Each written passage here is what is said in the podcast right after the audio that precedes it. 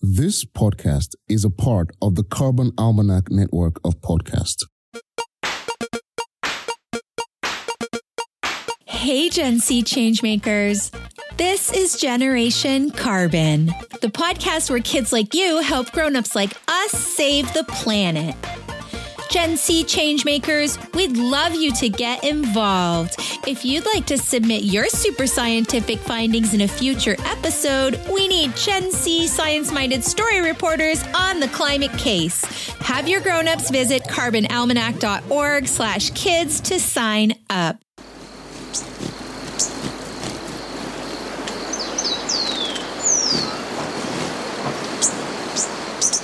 Yes, I did it! Holly Hummingbird is back! What a journey! I've flown all the way from Mexico. Now I'm looking forward to spending the summer here. Hmm? This must be the correct place. No doubt. Huh? But but but this place looks very different. Not at all like last year. I am a bird and an expert navigator. Impossible that I am wrong. So, so something must be wrong with this place. Hi, Holly Hummingbird. Good to see you again. I was looking forward to meeting you after your winter stay in Mexico. How was it? Nice and warm? You look exhausted. You must be tired after your long migration. Good to see you again, too. Holly Hummingbird approaching final destination. Journey from Mexico completed in three days with refilling stops, two naps. Total flight time was 44 hours, as expected, given good flight conditions. Light headwind at times. Yes, I'm tired and hungry indeed. I was so looking forward to sipping some of the delicious nectar of the crab apple tree that is supposed to stand exactly over there. But it seems the tree has migrated too. And what is this big thing that has moved in and has eaten everything. Oh, oh, that thing? It's an excavator. They've cut down the trees here to build a parking lot for the new store over there. A what? A parking lot. You know, an asphalt surface where people can park their cars. A parking lot? But are there already plenty of parks for cars around here? I prefer the parks for trees and flowers. Who can live in a park for cars or eat there? I am starving. oh, Holly, let me get you some sugar water. You must be thirsty, as well in this heat. Spencer! Spencer Sparrow! Look who's back! Holly Hummingbird has arrived from Mexico. I'm getting her some sugar water. I'll be right back. Holla, Holly, you're back! Right on time and at the right place. You can really count on us birds. But you look sad. What's the matter? A Spencer Sparrow. Yes, I am sad. When I left last year, there were plenty of trees over there where this big yellow thing is now digging holes in the dirt. I was looking forward to eating the nectar from my favorite crabapple tree. Build a home for my family in its branches. Used to be a great place to raise kids. But but now the trees are all gone. The ground is, is dry and, and dusty. What's a little bird to do? Yes, Holly, I'm sad too. I too used to like that park with its trees, so peaceful and quiet with plenty of seeds from trees and yummy bugs to eat. I've moved over here now, closer to Edie's school. The school is an excellent place to find breadcrumbs and other delicious bits of food that the children drop from their snacks. Well, let's stick around. Maybe we can find something there for you as well. Thank you, Spencer. But now I'm really thirsty for some nectar. Look here, Holly. I made you some sugar water. It's all fresh and clear and tastes almost as good as nectar. ah, this was refreshing. Thank you, Edie. I can slowly feel my strength return now. Mmm, this was really delicious. How did you learn to cook so well? Thanks, Holly. I'm glad you liked it. We have been learning a lot about birds at school. Our teacher, Mr. Glick, is an expert on birds. He has taught our class about the type of environment that birds need to be able to nest and find food. He has also started a project where we help make the community garden a safe place for birds. That sounds amazing. Maybe Mr. Glick can share with our listeners what they can do to help birds in their schools or at home. Today's Science Sparks are from Alani and Alexandria, Virginia, and Ellie and Leo, both from Luton, Pennsylvania. Hi, this is Ellie. I was wondering if you could tell me if warmer weather birds that generally live in places that have warmer climates and they migrate to colder climates. If those places with colder climates are warming up, how would that affect those birds? Thank you. Hi, my name's Theo. I'm from Milton, Pennsylvania. I'm wondering, water can carry trash in in to stuff like rocks. It can block water, and only a little bit of water can get through. I'm wondering, how does that affect birds in the water? Thank you. How do birds find their way every year?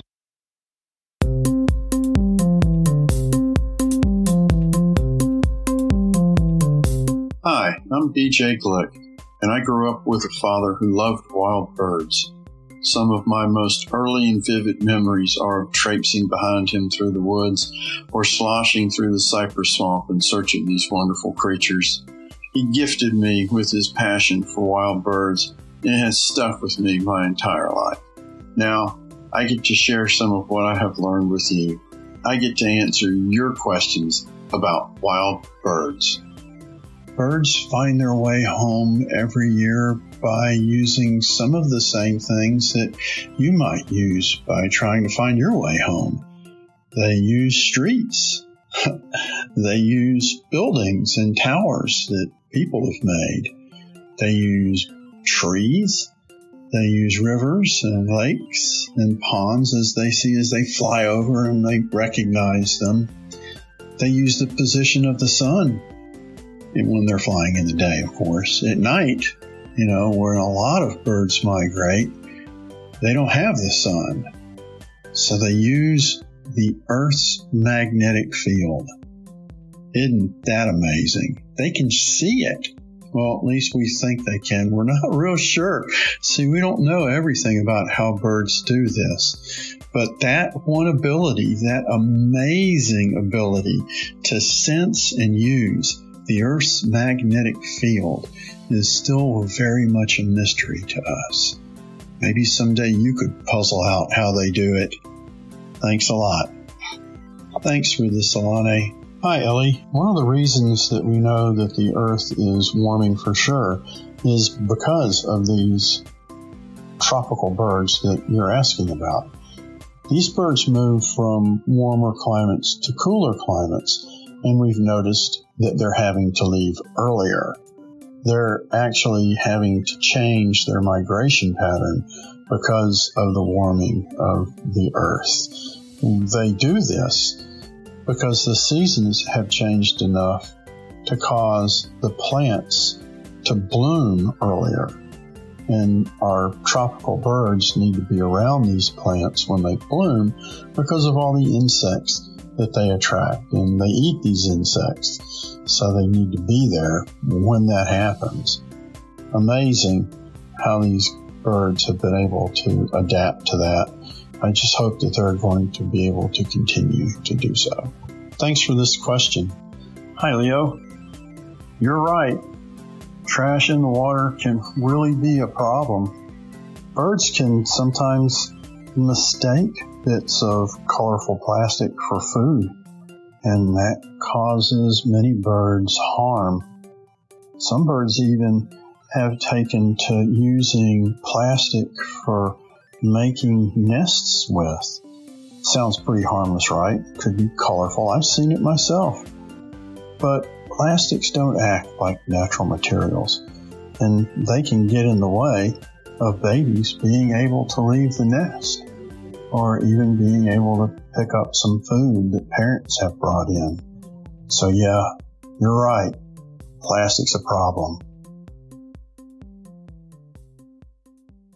And now for a submission from our super scientific story reporters, Emma and Erik from Stockholm, Sweden. Hi, my name is Emma. And I'm Erik, and we're from Stockholm, Sweden. Now that people are buying electric cars, we need more electricity than ever. One way to get clean electricity is from wind power. Unfortunately, wind turbines can hurt and even kill birds, especially migrating birds and large birds such as eagles. But there is a great way to protect birds from being hurt by wind turbines, and that's radar. Yes, the same radars used for weather forecasts. Those radar images are so detailed, you can actually see birds on them. How does seeing birds on a radar help birds? First, before building a wind park, you can check the radar images and choose an area where there aren't usually many birds. And second, when it is migration season for birds, Wind park operators can check the radar images, and when large flocks of birds are approaching, they can stop the wind turbines until the birds have passed. This is very cool. So we can charge our cars and run our video games on clean electricity without harming birds. And here's a small joke. One wind turbine turned to the other and said, What kind of music do you like? The other wind turbine responded, saying, I'm a huge metal fan. Wow, Edie! This community garden is amazing! A safe shelter and beautiful flowers with delicious nectar. My new favorite place. Yep, Mine too. All the bugs I'll be able to find here. Thanks, Holly and Spencer. I like it too. And now that more people have learned how to make their gardens bird friendly, I'm sure there'll be even more trees in this neighborhood next year. Today's action plan is Make your garden bird friendly. Plant some flowers that attract birds. Offer perches and some water. You can even fill a feeder with sugar water for friends like Holly Hummingbird. Creating a hummingbird friendly environment is as simple as offering a little water, a few flowers, some perches, and a feeder filled with sugar water. If you've got the time and the space, there's even more you can do. Make sure to find native blooming plants to put in hanging baskets along with vines and flowering trees. Get in touch with your area's native plant resources by contacting your state's agricultural extension service. Finding and leaving some dead sticks on bushes and trees make great places for hummers to perch. Encourage your friends and neighbors to do this also. You could maybe even get your school to help out by making a hummingbird friendly garden. And remember, even one plant helps loads. Hummingbirds return year after year to the same feeding grounds that they were born in, and they will also stop at the same feeders on their journeys to get there. If temperatures are getting warmer, this could create a situation where flowers are past their bloom when the hummers arrive. So here's where you can come in and save the day. Hang your feeders two weeks before the hummer's normal estimated arrival time in your area. And also remember that our little friends migrate twice in one year, flying north in the spring and south in the fall. Contact your local or state Audubon Society at www.audubon.org to find out these times and meet other hummingbird lovers.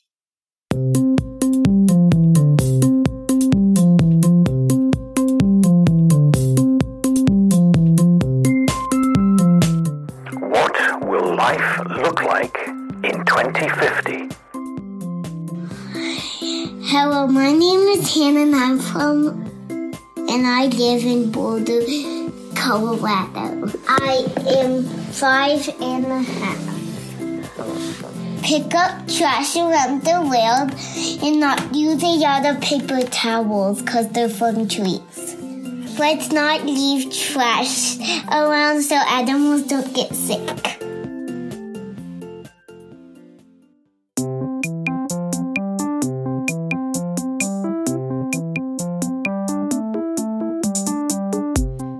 Thanks this week to Alani, Ellie, and Leo for their science sparks, and to Emma and Erik for their super scientific story reporting. Thank you to Hanna, who let us know what she thinks life in 2050 might look like. Also, thanks to BJ Glick for teaching us about birds migration and how climate is affecting our feathered friends. If you'd like some more activities, experiments, and to learn more ways that you can help the planet, download our free ebook at thecarbonalmanac.org slash kids.